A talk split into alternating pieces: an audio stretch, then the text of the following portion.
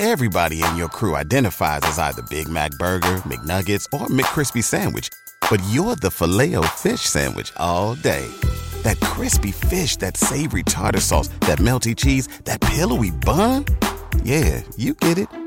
Every time. And if you love the Filet-O-Fish, right now you can catch two of the classics you love for just $6. Limited time only. Price and participation may vary. Cannot be combined with any other offer. Single item at regular price. Ba da ba ba ba. Dude, it's a wild story. It is. It's wild. I am probably one of the most unconventional.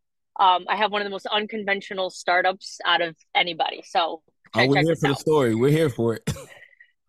So I've been doing this about uh, 18 years now, but I'm going to say as a legitimate business, about 10.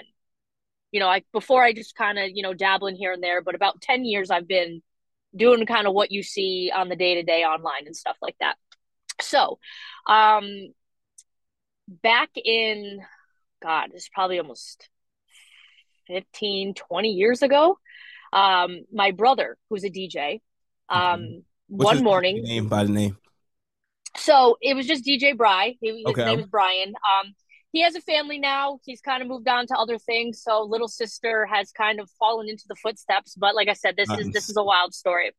So I actually never wanted to be a DJ, believe it or not. It was Mhm. never written in the cards. It's never something I aspired to be.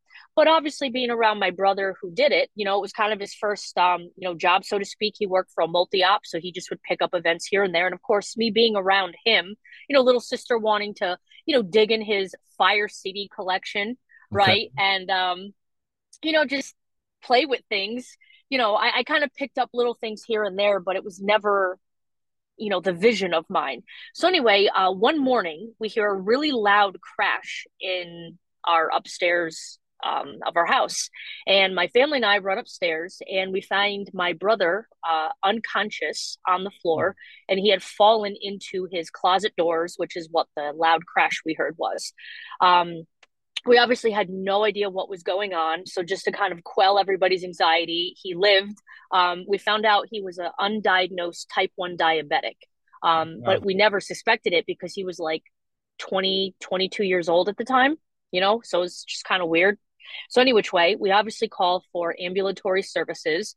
Uh, he's whisked off to the icu because at the time we had no idea if he was dead or alive. Like we didn't realize it was a diabetic coma um, but he was actually getting ready for a wedding that day now i was only I don't know, 15 or 16 at the time. I, I even had my learner's permit. Like I wasn't even able, uh, legally able to drive, Okay. you know, at the time.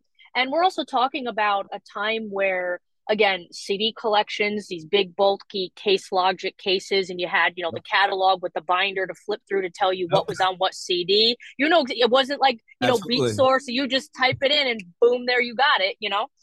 Um, and he also had a really heavy passive Bose uh, system, so things Uh-huh. weren't even powered. So the amps like weighed more than I did, you know, at the time. It just it wasn't as easy as we got it today. Now, yeah. So any which way, um, I kind of looked at my dad and I said, Dad, you know, he's supposed to be at a wedding. These people have no idea what's going on. And this is actually during a time where even like text messaging was a little cumbersome. Like we had texting then, but it was like, I don't know, 10 cents a text and it, it wasn't what we know now. So Yeah. it wasn't really easy to to get a hold of people. We I had MapQuest directions, like it was before, you know. Google Maps and stuff. Dude, I'm telling you, we're old school. We're we're taking it back here Absolutely. so I said to my dad, I was like, look, let's finish packing the car. Um, let's go to these people's houses and at least tell them what's going on, right? They at least deserve to know what happened to my brother, you know, even just out of respect for, you know, his name, that he wouldn't just take their money and, and flake out. Like I at least understood the, the gravity of that. Um, so we took the MapQuest directions. My dad uh, helped me finish packing up the car we um you know drive to the, the spot and we see everybody there and they're like who is this little girl and who is this like weird old man like like who are these not our people? DJ. This not this is this this is not our dj dude where's my car you know like they had no idea what was going on so uh, my father and I explained to them, you know, what had happened and that we really didn't have a lot of information. You know, for all we know, he he could be dead right now, but we just wanted to come and do the right thing to let them know, you know, what was up. And I told him, I was like, listen, I'm not a DJ, but I definitely know enough to like hit play. I know what a volume fader is.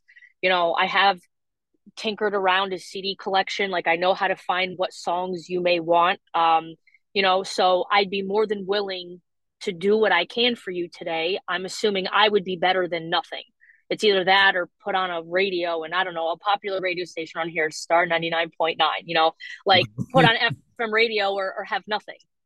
So um, they go, yeah, I mean, if there's no other choice, you know, whatever you can do, you know, please do it. So my dad and I showed up really extra early again because we had no idea how to hook any of this crap up. And it pretty much was try, like trial and error was like, okay, if this is a round hole and we see a round thing, you stick it in and do you right. have sound? if you don't, put it in the next hole. And if you don't, and we just kept sticking things in holes and connectors and oh, plugging it to power, you know, until stuff actually worked. Um, and we, we figured it out. So my first event, uh, was a wedding after not being a DJ, literally thrown to the fire just to just do the right thing for these people and for you know my brother's you know reputation. Um it wasn't good.